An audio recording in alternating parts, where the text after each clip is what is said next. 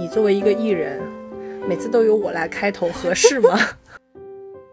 其实人是挺复杂的，很难去用一个字母去代表这个人更怎么样，可能他就是一个比例的问题。嗯，没错。对自我构建来说是一件很好的事情。他可能也是一门生意了。对，所以他其实现在已经属于我觉得营销过度。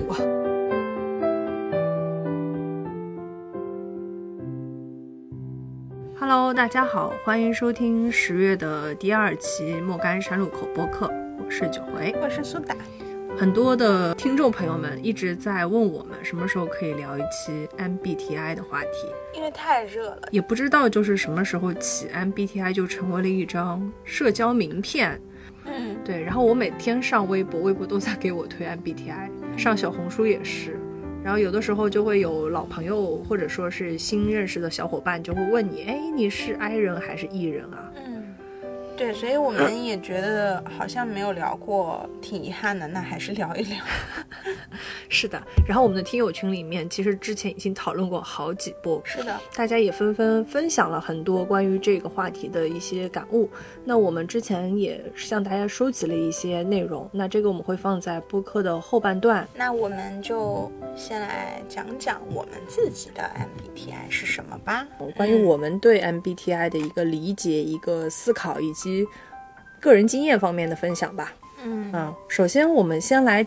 聊一聊吧，你作为一个艺人，每次都由我来开头，合适吗？我觉得这个今年其实大家聊最多的应该就是你是 I 人还是 E 人，好像 I 和 E 这个区别大家会聊的更多一点。我自己是一个 ENFJ，嗯，就是主人公，嗯，然后听上去很高大上呢。对我是个 E 人，然后每次。嗯，我看到这个时候我都比较震惊，因为我自己觉得我其实没有那么异但是呢，朋友们对我的评价，对吧？就是大家都觉得我是一个比较社交的人，所以我。其实也测过非常多次，但是我每次测出来都是这个 结果，都是一样。是的，我记得我几年前就测过，然后就是这个结果没有变过。我后来还仔细去看了一下，就我 E 的含量是百分之七十。哇，那那还可以。所以我是一个绝对的 E 人啊。然后这个这个类型的话，其实好像在人群当中人数不是非常的多，它也属于人数较少的那个。然后它的特点是女性比较多。嗯，比较像妈，像个妈，就是很唠唠唠叨叨的，然后就是很喜欢让别人怎么怎么样，就是很想要影响别人的这样一个星座。但同时，他又被称作是一个星座，一个 MBTI，但是同时他又被认为是一个小太阳，就是自己发光发热，愿意去影响别人的人。所以我看很多分析是说，主人公这个类型。类似于是人群里的 linchpin，就是在人群里会扮演一个就是牵头去做很多事情，或者说把朋友们凝聚在一起的这样一个角色。所以我反思了一下我自己从小到大的经历，好像也确实是一直扮演这样的一个角色。所以我觉得可能他某种程度上跟我还是比较贴合的。嗯嗯，好，我是一个 I 人，嗯，毋庸置疑。这个播客总会有不同的对立面，是。然后我的 MBTI 是 INFP，嗯，调停者人格，而且我是 INFP 杠 A，嗯，就是比较自信类型的。嗯嗯，我也是杠 A。对这个类型，当时做测试的时候，我记得他跟我说他仅占人口的百分之四。然后后来有一天我。小红书上搜了一下之后，我发现所有人怎么都是 INFP，就就是听说这个人格好像在国内的比例非常高，不知道是不是因为这几年的环境影响，以至于这个人格比例一下子猛增了。就其实他有点像是那种你愿意去躺平的这种人格，然后而且他是一个属于比较理想主义者的类型，这个类型的人相对来说。比较自由，嗯，浪漫一点，对，就是小蝴蝶嘛，对，可以活得比较自我的这种。就是关于我的 MBTI，我跟你不一样的点是我几年前测不是这个，我当时是 ISFP，哦，那个名字叫做探险家、冒险家，S 你的 N 和 S 其实可能是差不多，比较平衡的，在三五年以内它就发生了变化。嗯，然后我觉得这个变化也可能是跟我当下的整个人的状态是会有一些关联。嗯啊，其实我做这个测试也应该是在去年做的，今年没有去做过。嗯，那我想可能。嗯，短时间之内未必会马上做一个调整，但是我自己做 MBTI 的一个感觉，你不能说它准不准，但是它在某一些方面可以来总结归纳，嗯，你身上的某一些特质，嗯，然后让你去归于这个人群，比如说你爱人还是 E 人，或者你是 J 还是 P，就是它会有一些很明显的特质在这个符号里面去呈现，然后你自己一下子会觉得说好像是有点哦。你不说我没觉得，但是你说了，我立刻就觉得哦，我可能就是这样的。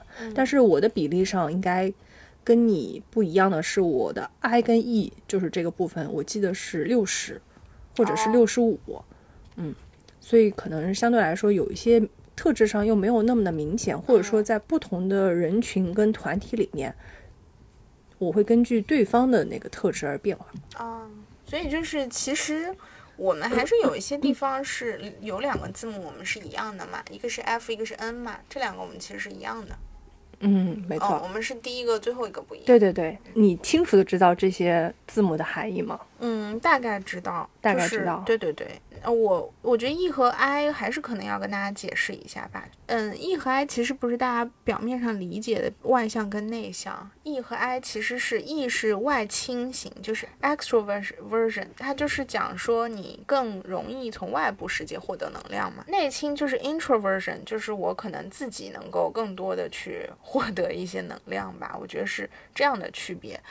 对，刚才苏打简单说了一下 E 跟 I 的区别。之前大家可能会比较容易的去理解它，就是你是内向还是外向。哎，对，嗯，包括我有时候你们会形容自己是 I 人，或者你是一个 E 人，然后就觉得说啊，我就是内向啊，以前从小到大我就是个内向。但其实后来发现，只不过是你获取这种能量的来源是来自于自我，还是来自于他人。啊，我觉得苏打就是一个挺 E 的，为啥？为啥？就是因为你会滔滔不绝的，就是至少就我们的一些群里面还会比较善于去做这个主动的这一方，就想要影响别人。我觉得是这样的。对，包括就是我们当时认识也是，对吧？我们认识的时候就是也是会有这种感觉。然后我我自己很 I 嘛，我我觉得比较好理解，就是还是挺愿意一个人待着。对你，你好像是自己能够去做比较更多事情的人。我记得我们俩之前在那个一个人那期里也聊过这个区别。对，这个其实很好去区分嘛。那我们再来说一下第二个字母吧。嗯嗯嗯，第二个字母就是 S 跟 N 嘛。S 就是实感型，它比较倾向于去关注现实世界的一些具体细节，然后。可能也比较更专注当下，然后呢，N 的人就是更直觉一些嘛，就是我可能会关注一些比较抽象的概念，或者关注一个事情未来的可能性，然后他的思维相对来说也比较跳跃一些，然后可能也会更多的去关注这个事情大的一些走向，所以我觉得其实还是挺不一样的。咱们俩都是 N，你有见过特别 S 的人吗？哎，我以前是个 S 的人，嗯，你可能两个比例差不多，嗯。分析了之后，我其实也没有非很好的去 get，嗯，他这个意思。我举个例子吧，比如说 S 型的人，他他做事情一般是我想一二三四这样一步一步逐步去推进，但是 N 的人他可能会先去想我总共要达成一个什么样的标准，然后我一可能我就要先想到六我要做什么事情，就是他不会那么的按部就班去想，也不会太抠细节。就是我觉得他可能各有好处和不好之处吧。会变通，嗯，算吗？我觉得会变通可能是 P 和 J，嗯，就是 N 和 S 还是更多的是获取信息的方式。嗯嗯，我我我觉得 S 和 N 更多的还是做事情去看的一些判断的一些标准不一样吧。嗯嗯，就是我见过非常 S 的人，他就是如果我不把这个事情按部就班的这样继续往下推进，我就看不到整体，是吗？我其实我觉得 N 的人可能还有一个就是，他比较愿意去关注一些新鲜事物。嗯，因为你说他会用直觉或者说什么去感受未来嘛，那他其实是比较愿意去接受新鲜事物的人。嗯，而且我觉得 N 比较抽象，就因为我是比较典型的 N。嗯，我我就是嗯，我会在工作中比较害怕特别抠细节的人，嗯，特别关注细节，我有的时候可能看不了那么细，嗯，但是可能呃看不了那么细的人就应该跟就是 S 跟 N 应该互相搭配一起工作可能会更好。但我有的时候又是个很抠细节我会抠抠标点符号，所以我觉得可能你是两者比较平衡的。但这个估计大部分的人都不知道。对，我觉得这个可能还是，嗯，大部分人不是很理解这两个字对，它不太好区分。对对，就 S 是更多的喜欢使用已知的技能，N 就是一旦已知 知道一个事儿怎么做了就开始烦。我觉得这点我太明显了，我就是典型的干一行恨一行，越越做越不喜欢。就是我很难去做那种按部就班的工作，我觉得特别烦。但是有些人就喜欢在这种按部就班里获得一种秩序。我我感觉我是，呃，可以有一定的秩序，但是我也接受变化。所以我觉得工作中很多时候还是可以调节的。对对对。因为而且我们在举很多例子的时候，我其实生活中我都想不到一些对照，就因为我其实不知道我的同事们都是什么样的 MBTI，没有去问过他们。嗯啊。但是，就是当我们回头去想的时候，我有时候会想，哦，哦，我这个同事他这样子做，我估计他是个 J 人，这种概率会比较高。我觉得可能 S 跟 N，你可以比较粗浅的理解为，就是 S 更注重细节，N 更大条一点。嗯，我觉得这个还是挺明显的。嗯嗯，就 S 还是很注重细节的。好，我们再来说一下后面两个吧。后面两个我来说。嗯。嗯，第三个字母是 T 跟 F。嗯，T 就是逻辑型，这个其实比较好理解吧？就是你在遇到很多问题做决策的时候，你是靠逻辑分析，追求客观理性，是这样子。那 F 的类型其实它就是情感类型嘛，那基本上就是他会用自己的情感来做一个判断。嗯，所以给人的感觉他就是比较感性的啊，比较关注一些人际关系方向的。嗯，如果举个例子，我觉得这种也是比较容易的。就比如说我今天去做一个决策，T 类型的可能是通过数据，就比如说你告诉我我去这个地方，我到底是要不要去？那我的判断就是说，哎，它的路程怎么样？交通方不方便？需要花费多少时间？大概所需要的费用是什么什么？我可能逻辑性非常强啊。但是一个我觉得情感型的人，他可能，嗯，对他可能就是说。我主要在意这个东西好不好玩，那边有没有什么好吃的，或者是我跟谁一起去。对对，他会在意这些东西。F 是那种需要去满足情感的，嗯，但是 T 我觉得可能是你要跟我讲道理，功能，我觉得是这样的。比如说两个人在吵架，嗯，然后 F 就可能更倾向于你怎么不来关注我的感受，但 T 可能更关注于说这个事情你究竟做的对不对，是不是符合逻辑的，是不是合理的。他可能去忽略对方的感受，容易这样。嗯嗯，对我也是见过非常 T 的人，就是可能跟 F 的人完全不一样。去判断一个事情的时候，他会更看重说这个是中间是不是有内在联系，我是不是有依据我过去的经验，然后有一些准确的分析。但是 F 可能就是比较随性一些，就是我感觉我今天想去我就去了，或者我想做这个事我就做了，可能更偏向于一些。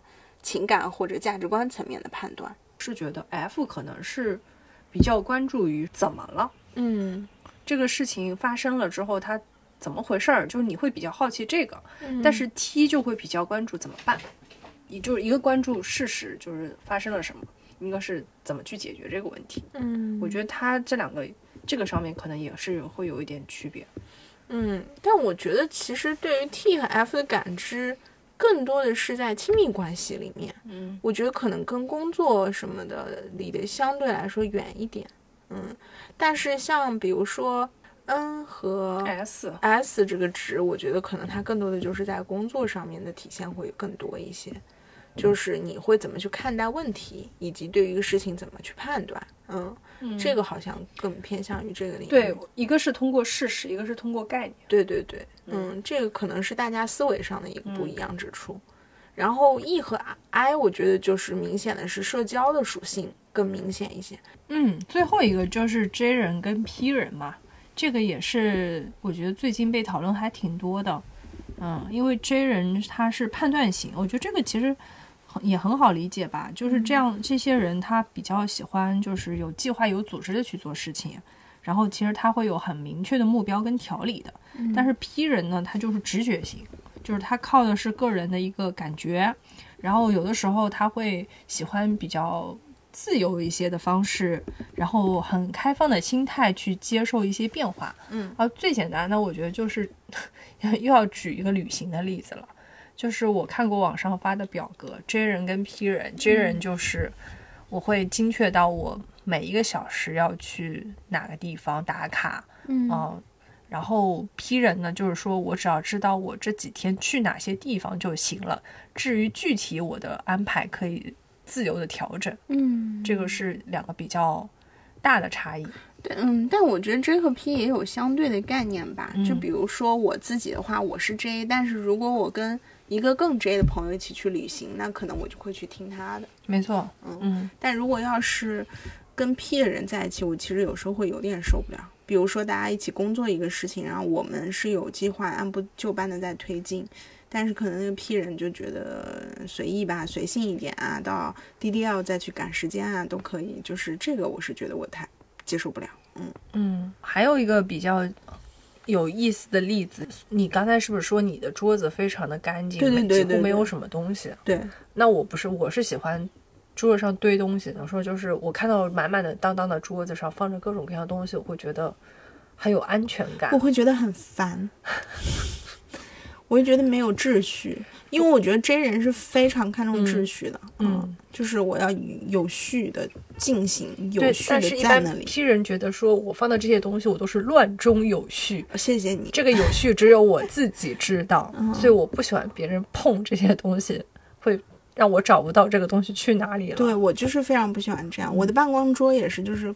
空的，非常干净。我有时候还挺羡慕办公室室友几个人，桌子上什么也没有。对，然后我平时如果桌子上有东西，我也会及时收到柜子里，或者说是整理到文件夹里。我绝对不会就是让它放在桌上，所以我就很像那种就是马上 随时跑路的人，桌面是空的。嗯嗯，我身边有一个就是很 J 的朋友，嗯。嗯，他是一般提前一年去规划旅行的，因为有一些国外的酒店非常贵，或者很难订嘛，嗯，所以他基本上就提前一年就把那个酒店或者那个交通全部都做完了，嗯，哦，然后每一次他来找我问我要不要一起去的时候，我说怎么办？我根本做不了决定，我没有办法保证我明年这个时候有空，嗯，包括有的时候就是看话剧也是一样，就是别人让我问我有没有空的时候，我说我真的不能保证，我宁愿开始前。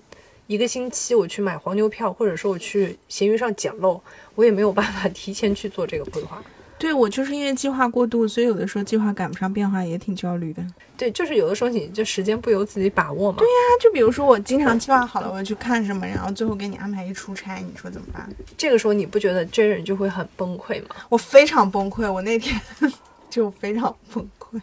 因为我我记得我在读大学的时候，其实我可能是个 J 人，因为那个时候我就是遇到这些事情，我会非常的烦躁。嗯，而且我不喜欢没有确定性的安排，就比如说跟你说两个星期之后可能有个什么事儿，但它可能是周三发生，可能是周四发生，我就希望尽快的把把它定下来，告诉我是哪一天，我好提前安排我的东西。但其实可能对 P 人来说，那不是还是很久之后的事儿吗？管他干嘛，到时候再说。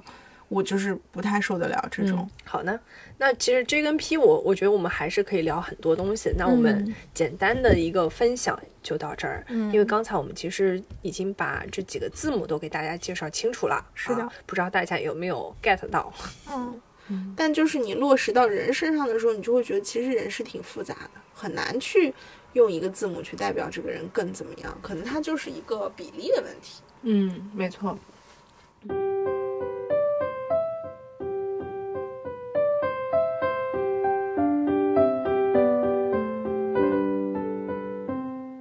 后接下来我们再来分享一下，就是对于这个 MBTI 这个人格，其实现在也有很多的讨论嘛。就我觉得它其实很像我们以前聊的星座，嗯嗯，就是现在可能你跟人去初次见面的时候，你不会问人家，哎，你的什么星座的呀？你现在就会问人家你的 MBTI 是什么？对对对对对，嗯，我觉得这个就是一种。类似星座的东西吧，只不过大家会觉得 MBTI 可能相对星座来说它更科学一点。我觉得星座它因为是从你出生就决定的一个东西，嗯嗯，它可能没有办法就是后天再去做什么改变。但是 MBTI 就像我测试的结果一样，它会随着你的年纪的增长、你阅历的增长、你工作经历的增长，发生很多的变化。嗯啊、这个是一个可控性或者说有变数的一个科学的测试。而且我觉得他也会去看程度的不同吧，就其实人也很复杂，他不是那么绝对。就像比如说你有的时候 J，有的时候 P。比如说，我觉得很多人可能都是我工作上是有一板一眼的，但我生活上就可以很自我、很随意、很大条，就是可能每个人也有不同的面。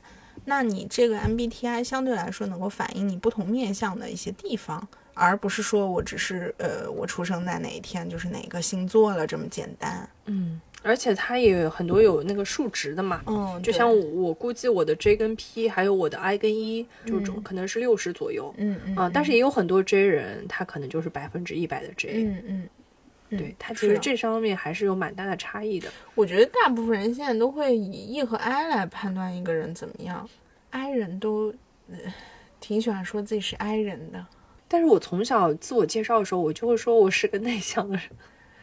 但是其实 I 和 E，我觉得跟内向外向我们刚刚说了嘛，也有区别。对，嗯所以我的意思是我并不觉得我说一个内向的这个词就很羞耻，或者说是一个什么样的东西。我其实就是告诉你，我不善于社交，或者说我可以不跟你做过多的沟通，是因为我不善于这个事情。比如说，我记得我小时候上台做自我介绍的时候，我就会直接这么说。哦，嗯哦，原来是这样。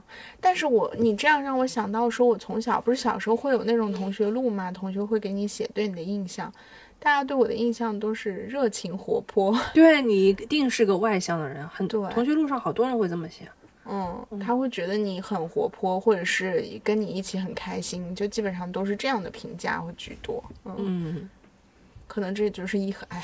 然后我还觉得 MBTI 跟星座一个很大的区别是，MBTI 它的一些形容的词汇就更加的有特征，然后它不会带有很强烈的一些贬义或褒义，嗯，就对大家来说都差不多啊。为什么？是因为我老觉得星座有的时候它有一些词汇是有很强烈的批判意味的，啊，就比如说他会说白羊座是个很冲动的，嗯嗯嗯，他有这个特质，冲动。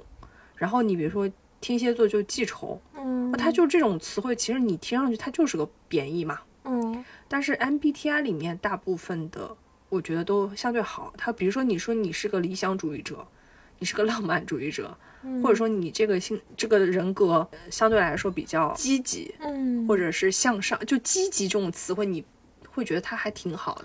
但是其实我我理解 MBTI 就每个人每种类型的还是会有它的优点和缺点的，就是因为你想你任何一个东西过度了，可能都不是很好。比如说你一个人过于 F，过于感性，或者是过于 T，或于过于这个逻辑，可能都会演变成事情的另一面，所以它其实也是有优点和有缺点的。就比如说刚刚我形容我自己的时候，我说一一方面我觉得我可能乐观开朗，能做别人的小太阳，但是这个事情的负面可能就是我可能很多时候过度的去关注别人的需求，而忽略了自己的需求，或者是我有的时候为别人操碎了心，其实可能别人根本不在意你操这个心，就是这些事情都是有好有坏的，但是它不是明显的缺点和优点。啊，对，它可能哦没有那么绝对。对啊，你你关心他人过度过少的关注自己，那其实这是一个，就是你可以自我去消化和调节的，但他不会像说，我觉得你就是个很记仇的人，那我要努力的不让自己记仇吗？嗯，就是他的这个，它没有那么绝对。对我觉得他的这种形容上面会相对来说比较中性一些。嗯，我记得 MBTI 里面，就像你刚刚说你是个小太阳，然后你说我这个是个小蝴蝶，嗯我也是听到过很多种这样的说法，包括每一个人格它都给你配了一个关键词，像我这个是什么调停者，嗯，是吧？你是你那个叫什么？主人公主人公，对我当时第一次看那个名 字的时候，我都觉得很好奇，为什么所有艺人听上去都很高大上。嗯。啊？什么总经理呀、啊，还有什么？艺人，比如说有什么实干家嗯。啊，表演家、指挥官、辩论家，嗯。然后 I 人是什么呢？艺术家，什么建筑家、逻辑学家，就是我也说不上来，但是总给我的感觉，包括就是 MBTI 还有很多适合的职业类型嘛，就是罗列了一下之后，给 给我的感觉就是艺人的这个类型相对来说都是 leader，是不是？嗯，然后 I 人就比较偏向于去做一些实操的，嗯啊，他可能是什么工程师啦、研究员啊、心理学家、作家，就艺术工作者这种的。我觉得可能是因为艺人他比较在意外部世界，所以他总想去影响别人，想通过自己的一些言行去影响这个事情的走向。然后，但是 I 人他更内倾嘛，他更注重自己的感受，所以他可能更多的时候就是我把这个事情做了，以及我能不能够再通过自己的努力推进这个事情往前。所以他可能在一个组织里面扮演的角色也更多的偏向执行。嗯，然后还有就是我们现在因为 MBTI。很多的综艺里面也在聊，然后播客里也在聊，嗯，然后这个东西就变成每个人都去做了一轮测试，人知道了自己是什么样的人格之后，他就可以被拿去用运作到社交上。我觉得可以再讲一讲，就是在社交当中它具体是怎么被用的。其实你刚刚说了嘛，就是在一个综艺节目啊什么，大家也都会去分析这些。就是在谈论这件事情的时候，你觉得它是一个好的事情吗？或者说它对你是比较正向的影响吗？你愿意被分类成这个小蝴蝶吗？嗯，主要是目前我对这个东西没有消化的很好，嗯，所以呢，我觉得简单的用一个这样的四个字母来形容我肯定是不合适的，而且就是又跟以前一样被贴了标签嘛，嗯嗯。但是有的时候，我觉得如果说作为一个社交需求来破冰。来制造一些共同话题，那我觉得还是 OK 的。嗯，尤其是你如果跟我的那个 MBTI 的人格是同样的，哎，一下子好像大家觉得是一种人，嗯，对吧？因为他有十六种人格，你相当于有十六种人，你能够找到十六分之一的这个，要比星座的概率更小。但是我觉得其实。我在相处当中是更愿意跟自己完全不一样的人相处的，因为你的性格会互补嘛。就比如说你艺人肯定不想跟一个更艺的人在一起，因为你彼此都会觉得对方很吵，可能很。那可能是艺人这么想，爱人不这么想的。我觉得我看到艺人我就会变爱人，因为我觉得我很累，就是我会觉得对方比我强，我就可能会害怕，但是。如果说对方是 I 人，我就觉得哦没问题，非常 easy，我可以跟他很轻松的做朋友。就可能他是一个组合包，这样子会更轻松。但我也觉得也有很负担的地方，就是当别人都知道你是个艺人了，然后你吃饭还不说话，然后你你有的时候社交能量低，你就是不想说话，但是大家会觉得你都艺人了，你还不说话，你你你你你很扫兴，你这样子，对吧？就你不能。这时候，如果你是 I 人，你就可以直接说我是 I 人，那你不说话，大家能理解你。嗯嗯嗯，哎，我作为一个 I 人，我我觉得就是，如果我们同样是 I 人，我们坐在一个地方彼此不说话，好像也大家都能接受这个事情。能接受吧？对。但是如果说我跟一个艺人，就是跟苏打在一起，苏打一定会不停的找话题。对对，对他会不想这个空气突然之间冷却了。因为艺人会自己都感觉到不安，他会觉得我得说点什么。嗯嗯嗯。对于就是安人来说，就是我有一有一段时间，我们两人就坐着不讲话，其实也没关系，就是自己看自己的东西嘛，就保持空气的这个也是挺好。前提就是你们两个人是什么关系嘛？我觉得如果是熟的人，这样还好；如果是不熟的，你也觉得很 OK。不熟的人，我也不一定会出去嘛。哦，对对对，也对。然后还有就是，就是有的时候社交聊一下 MBTI，其实也挺好的，就是因为你对一个人的观察肯定是有一定难度的，没有那么快能够知道他是个什么样的人。我觉得他肯定比聊你是哪里人要更能开社交话题。比如说他随便说四个字母，你如果对这个东西有一定的概念，你就知道他大概率是会是一个什么样的人，包括他的工作效率、然后作风、习惯，你可以通过这几个字母快速的能知道这个人会是什么样的风格。嗯，我觉得还有一个场景就是，我今年不是也说过，就是我有一段时间特别沉迷于了解周围一些亲近的人都是什么 MBTI 嘛，然后我就发现有的人跟我就完全不一样，然后我我就突然间对于我们之间的很多事情和解了。就是我以前会觉得，哎，怎么我这个想法你也理解不了，或者是哎，我那个时候生气了，你怎么也没有看出来？但是我后来发现，哦，原来他跟我的 MBTI 不一样，那四个都不一样。嗯，就是有三个都不一样，那可能就是我们对于这个事情的理解就不一样，或者说考虑问题的角度就不一样。那我就对这件事完全和解了，就是。那如果你还想跟他继续接触，大家还还要很亲密的话，你就得接受对方是这样的人呀，否则你跟他不一样。包括就是我经常会觉得，我经常会觉得我跟别人相处更多的是我是主动的那一方。我总是有的时候我也会觉得为什么别人不能对我主动一点？但是我后来想，我就是这样一个更主动的 MBTI 啊，那我怎么会要求别人呢？就是我看大多数的人应该都是被动的人吧。但你如果说。给自己这样的一个暗示，你不会觉得累吗？我觉得还好，因为你是 E，所以你就要主动。我嗯，还是说还好？你觉得还好？我觉得就是你自己控制在舒服的范围内就行。嗯，如果这个事情让我不舒服了，就比如说我刚刚说我碰到一个更 E 的人，那我就让他去 E 好了，我就继续。嗯，我可以更 I 一点，不要紧。嗯，那还好，那还好。嗯，不然的话，我会觉得艺人也挺累的。尤其是你可能介于 I 跟 E 之间的那那一波，我觉得其实他是可以像你说的，看跟什么样的人 social 嘛。对，那他有的时候就是承担的比较多。嗯嗯，对。而且我其实是特别害怕陌生人社交的，所以就是在我能量低的时候，我我宁可就是做个 I 人也可以。但是有的时候一个场合都是 I 人，那我就要为 I 做 E，对吧？我就可以承担更多的 E 的责任。对，或者为 J 做 P，为 P 做 做 J。对，如果我跟一个更 J 的人在一起，我肯定就更 P 一点呀。我不用操心那么多，反正对方都会操心。你有什么明确不愿意相处的 MBTI 吗？嗯，我有，我我特别害怕特别 S 的人，就特别抠细节的人。但是你有的时候又会觉得，你们一起合作，如果这个东西能控制在一定的合理范围内，就是你管大局，他去注重细节，大家互相配合，其实很好。但如果他是你的领导，他天天要求你这样，他要求你变得很细节，你你受不了。反正我觉得我受不了。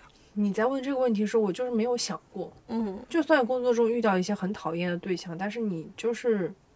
我目前是没有感觉说他到底是哪一个 MBTI，我不知道啊。从职场上来说，各司其职嘛。嗯，我我觉得我的问题是有的时候有点不能百分之百的相信对方。对，就是你会觉得可能这个事情，对方不一定那么上心把这个部分做完。就是你的头像呀，这件事情交给你们就是个错误。它是一个已经是个错误，但是你会有点焦虑，担心这个事情发生。嗯，然后我当时觉得我自己不是是一个 P，但是我有时候遇到比我更 P 的人，就是会有这样的问题。对你很怕这个事儿就散黄了。对，但是我我知道有一些 P 人他是这样，他就是说你应该相信我，你应该相信我到最后一刻。我一定会把这个事情给搞砸了，谁给我擦屁股？对，我觉得我我真的会有这方面的焦虑，所以我会去 push 这个人，我就会去问他一下进度怎么样啦，然后有没有什么地方有问题啊？不知道如果是比我更 P 的人遇到这样的事情，他会不会觉得不高兴？嗯，但我觉得 J 和 P 吧，就是只要没有特别踩我的原则底线，到该交活的时候交活就行。但我觉得我可能比较受不了的是。就比如说，我有的时候会特别在意，就 F 的人嘛，FJ 嘛，他会比较在意自己的感受啊。但是你跟别人相处的时候，有时候人就是在意不了你的感受，他就是 T 型人。他他就是一直在跟你讲一些，举例子、讲事实、讲道理，然后你很 F 的那个阶段，你就是接受不了这些，你就觉得我你怎么忽略我的感受？你就是忽略我的感受。我觉得这个就是亲密关系还有朋友相处这种，就是特别强烈的一个点。嗯，我觉得这一点可能是我觉得很难去接受，但我现在慢慢我觉得我。在了解了一些 MBTI 之后，也慢慢解放了自己。就是当别人不理解你的时候，你要知道，不一定要理解你，因为你们的思维不一样。那你也可以过多的，就是你也可以站在对方的角度去想想，他按照他的 MBTI，他也很符合他这套 MBTI 的一个思维方式的时候，你觉得 OK？那这件事是可以接受的。嗯嗯。这个时候会多一点，但是比如说 J 和 P 呢，就是一帮朋友去玩，大家都是 P，只有你是 J。然后你问大家吃什么，大家说随便。然后你说我们去哪儿，大家说随便。你说你作为一个 J 人，是不是很崩溃？你是不是就得帮他安排和张罗？那你就自己一个人做决定了。对，但是你们就是 OK，那你们都听我的也 OK，对吧？但是你们不要就是我安排了之后再叽叽喳喳。我觉得这个就是这个 P 人和 J 人要妥协，达到一种共识。对对对对，嗯，这个是我旅行那个很多时候是这样子，就是你让我做攻略，做一个组织者 OK 的，那你们就听我的嘛。对，嗯，不能有两个人以上的意见。对对对，我觉得工作里面也蛮多的。嗯。要不就做执行，要不做统筹嘛。嗯，就所以统筹的话就会想的比较细一点。如果执行的话，其实简单，他只要做好自己手里的这一块就行了。嗯嗯。但是我觉得有的时候碰到一些领导也是很神奇，就是有的领导就是像你说的，他可能非常抠细节。嗯。然后有些领导就是他只有大局观。嗯嗯嗯。就其实都有问题，都都有问题。就是比如说，领导太过于看重细节的时候，他就会忽略这个事情整体的影响或者是效果，或者他可能没有一个整体性的思维，会导致这个事情走向一个。但是如果你看不到细节的话，你如果比如说你的领导是一个特别大的大面上的人，然后你也不是特别关注细节的人，那这个细节有可能就会影响整个事情的结果。嗯，所以就是总得有一个互相配合的过程。没错。呃还有就是，我觉得 P 人，因为他会相对来说比较自由一些嘛，嗯，他其实灵活性很高，对对对，所以这个是我后来工作以后就发现，就只能是见招拆招，嗯，因为你也不知道会遇到什么样的问题，就是该吵架的时候吵架，是该妥协的时候妥协，但是就是有的时候害怕这个 P，就是我如果这个事情不决定、不确定，我就会没有安全感。或者说，我我我自己是这样，就是我会比较讨厌临时来的一些变动。但是你想想看，这个生活本身就是很无序的，有的时候就是没有办法去安排。对啊，以前我记得我们聊播客的时候，我经常说我挺喜欢不确定性。嗯嗯，然后但是在疫情的时候，我就是觉得我非常讨厌这个不确定性。嗯，对，嗯，然后现在疫情恢复之后，我觉得我自己好像。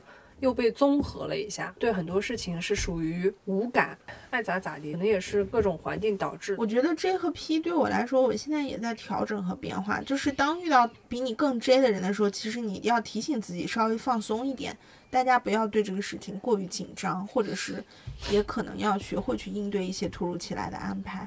但是可能你遇到一个很 P 的人的时候，你就提醒自己要更 J 一点，这样的话这个事情才能稳步的往前推进。嗯，就是有一阵子非常流行做那个手账。嗯，哎，我记我记我大学的时候就很喜欢做这个。那个时候我就会把每天做的事情，然后对写下来，然后每天或者说计划明天要干什么事情，以及看什么东西，所有东西我就写的非常的仔细。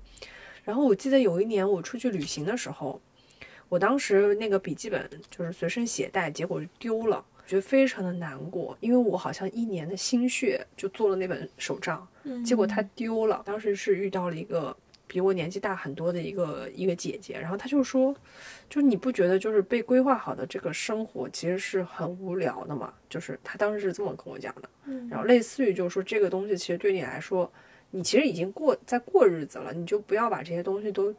做成一个这样的一个东西，就对他来说，可能他觉得这个东西是无意义的。嗯，你还不如就好好的该干嘛干嘛，然后就不要去做过这种非常有规划的生活。可能对他来说，他就会觉得一种不确定性有时候带来一些惊喜。对啊，这个就是我后来其实我觉得是有在改变的，就是以前我是真的很喜欢做计划，现在我就非常愿意去接受计划中的这个。变数，嗯，当然，很多时候你还是很头大啊。就比如说你坐飞机，飞机永远晚点，这种时候你就是很懊恼。所以我觉得就是它它这个东西没有什么绝对的好坏，可能就我们每个人都有自己的那个天赋点和可能会发展成缺点的部分，那自己可能要在这个过程当中去调节。对，就是比如说我跟我的 J 的，就比我很 J 的。人一起去玩，但是我们可能也会出现一些临时的情况。你去了之后，这个事情去不了了，或者是预约的地方进不去了，或者怎么样，那你就调整计划呗。还有就是，我觉得 J 人其实有点挺厉害的点是，我会在安排 Plan A 的时候，B、C、D 都想好了，准备去吃 A 店，然后 A 店在排队，那我就把周边的 B、C、D 都想好看一遍。这也是一种 J 的反应。嗯，对。我就会觉得那 OK，那也这也一切在我的掌握当中，就只要这个事情不是那么失序和无和失去掌控的这个事，我都能接受。嗯你觉得是你在决定 MBTI，还是 MBTI 在决定你？其实我们在做测试的时候，你是被他的题目去引导的，嗯对吧？嗯但是答案其实是你自己的。嗯，我觉得，我觉得是 MBTI 的结果是我们内心的一个投射，可能更多的是我想要成为一个什么样的人，或者是理想中的自己可能是一个什么样的人。因为 MBTI 本身没有好坏，所以我在选择的时候也说不上来，我觉得哪个好哪个不好，所以我的选择可能就代表了我的一种价值取向，就是我认为在这件事情里面怎么样选选，因为它是选择的时候是有一个轴有两头嘛，那我可能自己就在选择，我觉得这件事情怎么样会更符合我的价值观一点，那这个事情本身其实也是一个自我选择的过程。所以我感觉这个结果好像反映了我们内心的投射。就比如说，我看到有一些 MBTI，它就会有一些适合的职业，比如说就是适合公务员，或者就是适合一个什么逻辑学家。哎，我自己也觉得我刚好就是这样的一个人，我可能就是更适合做这样的职业。嗯，你呢？自己在做测试的时候，我觉得你下意识是会有一个被它所影响，就是你大概能知道你自己的结局结果会怎么样。嗯我有点忘了，它两个极端嘛，嗯，非常认同还是什么非常不认同，然后中间中间值嘛。如果你中间值选的特别多，那你估计很多的这个这个数值估计就是六十对，五十五这比样子较。不是那么的准确。，对，嗯但是如果说你总是选最极端的那个，那你肯定到时候分值特别高。嗯所以一般我自己我印象中，我在做这个题目的时候，我我都是相对来说比较中庸的，就是、嗯就是选的很中间值，因为有的时候你是没有办法就是下意识的去做这个判断，能够有那么百分之百的确定这个答案的。嗯啊所以除非是有觉得做的时候可以做得快一点，就是你心里的第一个声音去，而不是要去纠结这个犹豫，嗯这个可能会影响这个事情。对，反正我在做测试的时候，我感觉是是这样子，就是你自己下意识其实就已经有一个大概的预期在了。嗯知道结果之后，尤其是我们现在可能对几个字母已经有概念了，嗯不像我们第一次去做的时候，你是完全是盲犬，你也不知道会怎么样，对吧？那那个时候可能第一次是最准的，后面你知道的越多之后，你可能就是做这个答案越会接近于你的理想型。嗯对，就是你说你给的自己的一个投射。是的，我觉得就是任何一种 B- MBTI，它都有可能发展成一个很好的，或者是很不好的一个，就看你自己的选择。这个我嗯觉得也是这样。对，因为它它本身是一个科学的测试，而且现在也很多的工作职业里面都会把这个东西运用进去嘛。嗯比如说你在招聘的时候，就有的考官就会问你你的 MBTI 是什么，好像有一些人格他就觉得你不适合工作，嗯特别好笑。还有一些就是说你可能适合什么样的岗位，嗯他会通过一个这样的一个东西来定义定义你。怎么说呢？它有一定的合理性，但是我觉得不是绝对的。嗯嗯，就像你不能用星座去判断说你这个星座的人，你就是不适合去做这种职业的。嗯嗯，我觉得凡事都还是应该综合去看。而且我觉得这个程度值是可以自己把握的。另外就是 MBTI 本身它是变的嘛，就随着我们的成长，可能你自己的某个部分逐渐也在变化，所以我觉得可能也可以隔一段时间再重新去做一下，看看自己有什么变化。嗯，MBTI 就可能是你这个阶段的一个影射，一个镜子，但是你更多的时候，我觉得还是应该在它给到你的一些信号的基础上，你去构建自己的一个一个世界，一个架构。嗯，对。而且我觉得 MBTI 也是一个解放自己的过程。就当你全然的接受了自己是这样的一个人之后，你可能对很多问题就释然了。你不会想着说我硬要扭着我一个爱人去做一个艺人，或者说我本身可能是更追求 P 的，我一定要 J。就这个东西本身也没有好坏。对对对，就是你达到一个自洽的一个状态，嗯，是的，对对，自我构建来说是一件很好的事情。嗯。为什么今年就是 MBTI 让人觉得特别的上头呢？因为其实早几年就已经有这个测试在坊间流传。嗯，我觉得一个重要的原因就是大家没有什么新的社交话题可以产生去聊的。就比如说像星座这个，好像大家就过气了，或者 对，一夜过气。对，就没有以前的那么火这个事情。然后现在的话，大家都会想要，我觉得自己其实也会想要给自己贴一个社交标签，就是我是这样的 MBTI，所以我怎么怎么样，怎么怎么样。嗯可能它某种程度上也会成为指导别人行为的一种过程。嗯，但是可能跟星座不一样，星座就是我是这个出厂设置，我就是这个设置好吗。但 MBTI 它可能是有变化的，就会让更多人去相信这件事情好像是真的。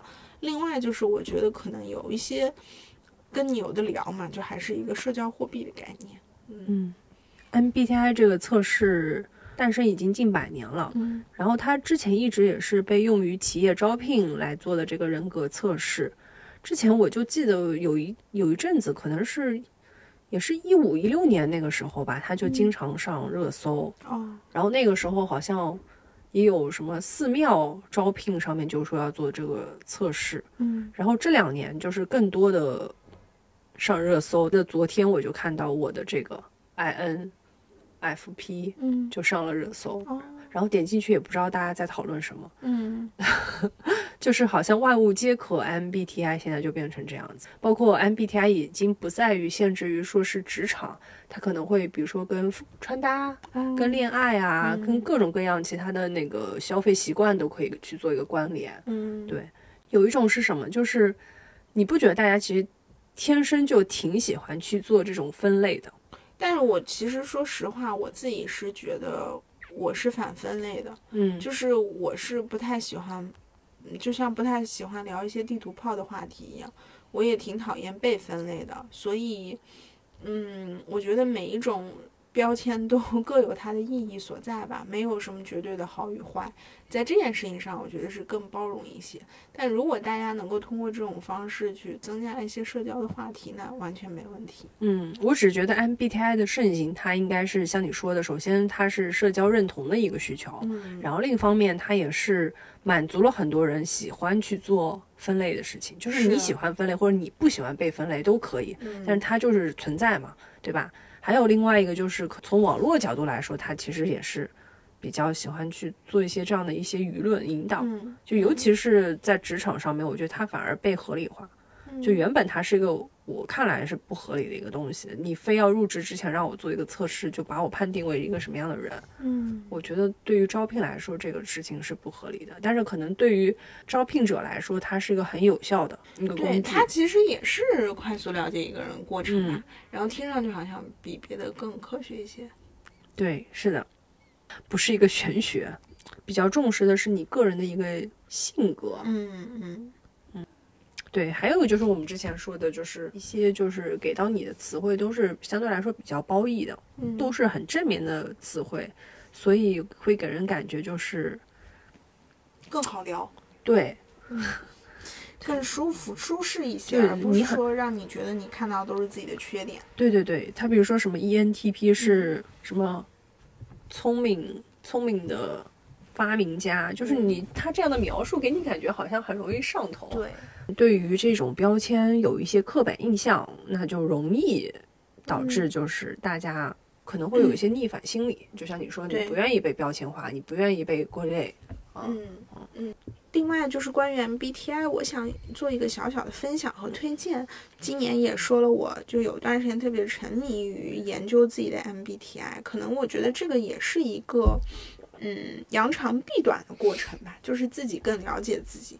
我想推荐一个 B 站的 UP 主，然后他最早其实是在那个油管上去传自己的视频，后来他也把自己的视频传到了 B 站上，叫做雪莉的心理学笔记。雪就是呃下雪的雪，力是力量的力。然后他是一个心理咨询师，也是一个 MBTI 的受证分析师，所以他其实研究了大量的这种现实的样板，然后他也会去分析可能每一个字母代表的是什么样的情况。我觉得如果大家对这个很感兴趣，可以去看看。我觉得他有一个理念，我是比较赞同的，就是他说，嗯，所有的事情就是 all depends，就是两个不同 MBTI 的人怎么相处啊，或者是合不合适啊，或者配不配，或者说这个东西好不好，其实都是 all depends，就是要视情况决定。所以不管你每个字母占的比例是怎么样的，实际上你自己在指导自己的行为的时候，都可以通过调整和自我调节，去让这个事情更好，而不是说可能这个 MBTI 就让自己成为一个更不好的结果。嗯，没所以我错。觉得大家可以去看看他那个视频。说到底吧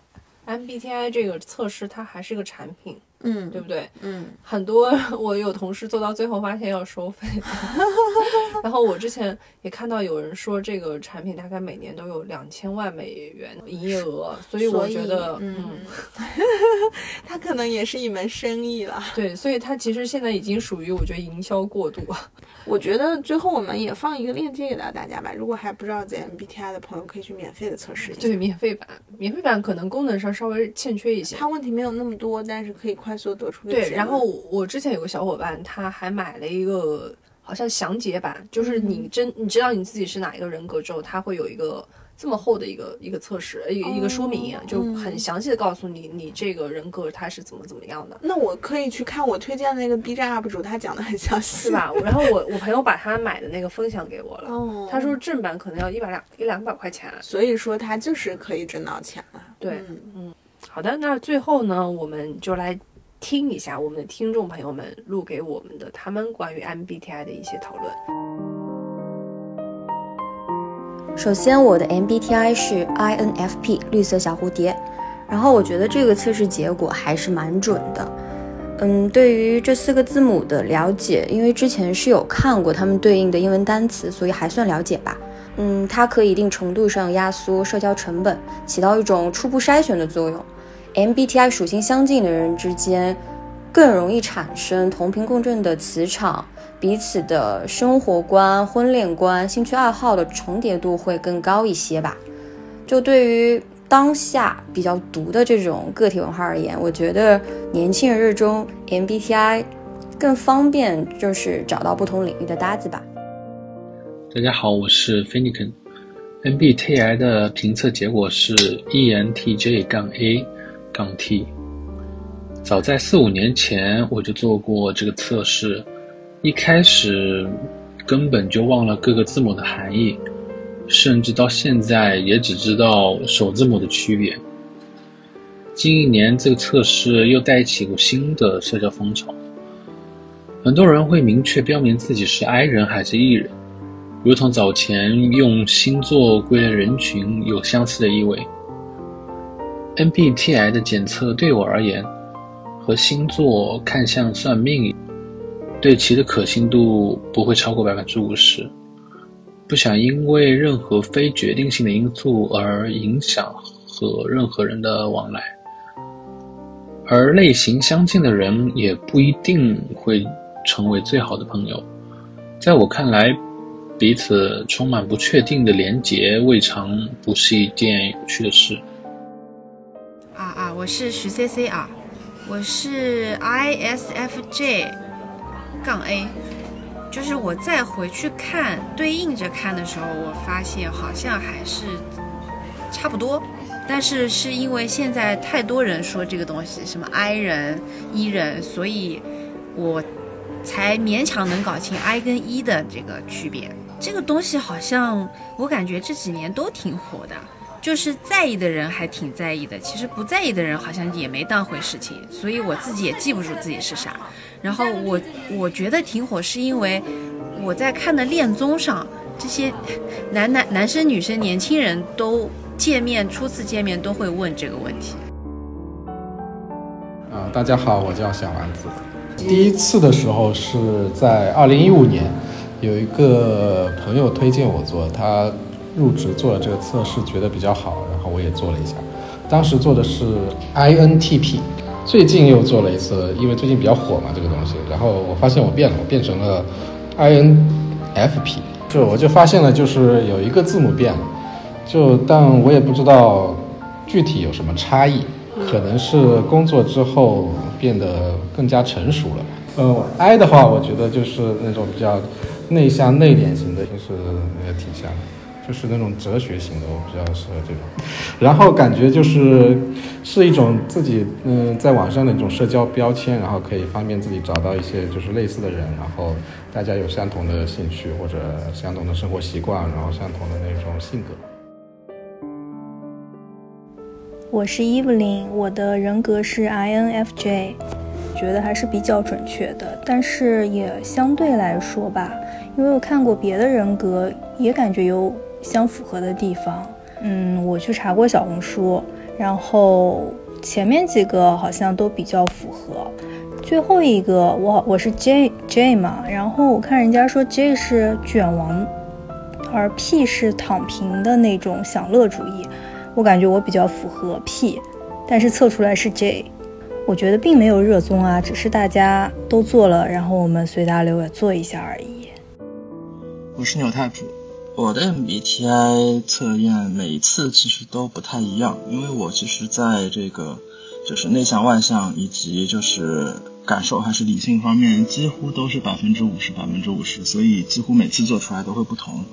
然后最近一次我做出来的是 ENFP，然后这也是我第一次做出这个结果。就对于这个测试的结果是不是准确，那其实。我是觉得说，我自己个人还是觉得它有一定准确性，对吧？虽然每次做出来都不一样，但是正是因为它的这个不一样是在我自己也认为我比较居中的位置，所以我觉得还是比较可信的，还是比较可信的。其实大体上会当然会去知道说这四个字母代表什么含义，但是可能日常会用的比较多的就是和大家一样，就是可能一个是 E 或者是一个是 I 吧。但我恰巧又是 E 和 I 正好居中的一个人。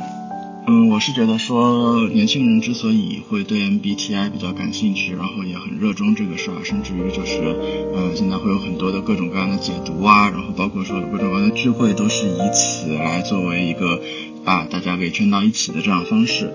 可能一方面是因为说，就是每个人其实他都还挺希望给自己贴标签的，就是每个人都很希望知道说，哎，我是谁，我在什么样的位置。那有了这样的一个标签之后呢，其实就更方便了。一方面是更方便去做社交，另一方面也是更方便去说服自己说，你看我就是一个 I 人嘛，所以我不能和别人好好的聊天，其实也是很正常的一件事情。通过这种方式去舒缓自己，那我觉得这个是第一。那第二的话，其实就是我们每个人可能都在寻找一些让自己的生活变得更好的方式。那么问题是每个人的生活都是参差多态的。也不太可能给每个人定制一套这种能够让自己过得更好的办法，所以说很多人就会给自己去找一些模板。呃，如果说我是 ENFP，那么我就去找 ENFP 最适合的生活方式就好了。可能这也是一种比较无奈，但是又必然会发生的事情吧。其实就跟以往我们说星座也好啊，星盘也好啊等等，嗯，都差不多。只是说星座和星盘可能更接近于确确实实的伪科学吧。那如果说它有用的话，可能也无非就是所谓自我实现的预言。嗯，如果你自己相信你是一个处女，典型的处女座，那你就很可能会在自己的生活当中变得更像一个处女座这样子。但是 MBTI 呢，我觉得它可能确实有一定的价值和道理在里面。Hello，大家，我是自由自宅女士，二十五岁，狮子座，呃，测的 MBTI 是 ISFP，嗯，但其实我第一次测的时候我是 ISFJ，然后就是呃，可能又过了一段时间，大概有两三年测，然后重新测了一下是。嗯，ISFP 那个探索家、小画家，嗯，当时就好像不知道为什么就突然就流行起来测，然后嗯，怀着好奇心去测了。嗯，第二次测可能是一种跟风的原因吧，就是感觉身边很多人在测，然后就觉得嗯，已经过了一阵子了，就是要不再去测一下，然后又去再测了一遍，然后发现第二次测跟第一次测其实还是会有些不一样的。测完的当下，你可能会去好奇你自己这四个字母是什么意义，然后当下可能会记着一段时间，但是，呃，说实话，现在已经过了一阵子，其实也不太记得。但主要，嗯，爱人和艺人还是比较了解的，就是，呃，艺人可能他获取，嗯，一种能量会从。嗯，外界获取，但是爱人他需要自己就是就是那种自洽的方式去给自己获得更多的那种能量。嗯，他就是比如说他的社交就像一块电池一样，就是比如说你在一天中一段时间内耗尽了，你必须要嗯去嗯给自己一段独处的时间，然后给自己充充电这样子。我觉得都还蛮准的，都是我当下那一段时间就是就是那个状态。呃，随着这种年纪的增长，就是。就是经历的更多，更加充沛，或者就是这种实践经验更加丰富，你确实会发生一定的改变。就是我感觉吧，这也是一种社交方式吧，就是一种嗯嗯画圈层的一种社交，就是归大类。就嗯，你可能会通过这种方式去可以找到与自己呃相似的一类人，就找到自己的那个组织。就比如说。呃，你跟别人讲你是爱人，就可以嗯规避掉一些没有必要的社交。我觉得星座自带一种氛围感，对它它是比较那种朦朦胧胧的，就没有很就像 MBTI 这种有逻辑性或者说这种嗯有理智的划分。进一步交流，如果就是更熟悉的话，也更愿意展露自己的星座。